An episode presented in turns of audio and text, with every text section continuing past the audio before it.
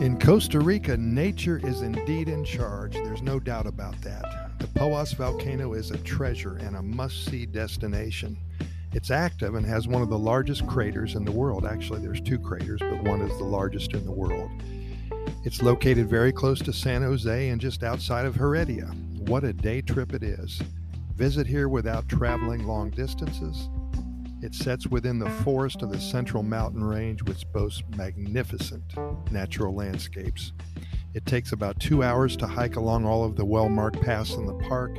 These trails take you to the forested areas of the mountain where unique ecological systems exist.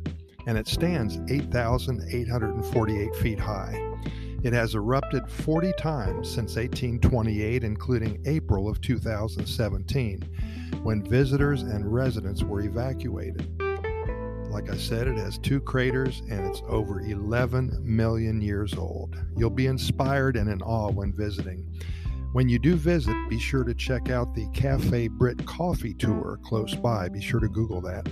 Coffee and volcanoes, they go very well together. So many things to see and do here in Costa Rica. Make certain that you visit many of our volcanoes.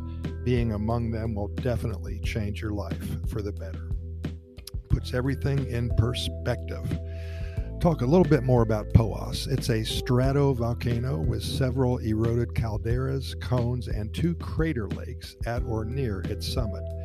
Poas has erupted at least 39 times since 1828 and right now it's in the state of nearly continuous mild activity. In fact, it has been uh, closed off to visitors off and on for the past seven or eight years. Most of the eruptions are phreatic, caused by the interaction of lava and the water in the crater lake. Explosions vary in strength. Some explosions eject material about 1,500 feet above the lake. Just amazing. In 1989, the crater lake of Poas gradually drained away, and later researchers found that a pool of liquid sulfur about six feet in diameter. This was the first observation of a liquid sulfur lake on the surface of the Earth. The sulfur is probably remobilized and uh, sunk down in its deposits. Sulfur volcanoes are active on Jupiter's moon as well. In 1968, there was an eruption in fumaratic activity, which continued in 1970, 1979, 1987, and 1989. In 89 and 90, as a result of all this activity, the main lagoon crater began to decrease.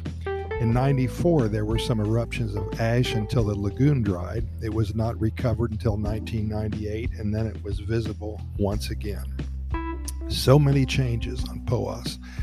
On October 13th, 2014, there was an important eruption that reached about uh, 250 meters, what is that, about 400 feet in height, and caused the evacuation of the visitors from the park, which was closed too in order to avoid the exposition of toxic gases and ash. The park was reopened on October 23rd, 2014, about 10 days later. Several small eruptions took place between the 5th, the 13th, and the 14th of June 2016. And then on the 18th of June of that year, it was registered three more similar situations. The Poas volcano is currently one of the most visited volcanoes in the country after Arenal, and it is part of Costa Rica's main attractions. I would say it's on the top 10 of the list of visitors' things to do. Pura thanks for listening, and we'll see you tomorrow with perhaps some more information about some different volcanoes around Costa Rica. I'm in a volcano kind of mood right now, so enjoy.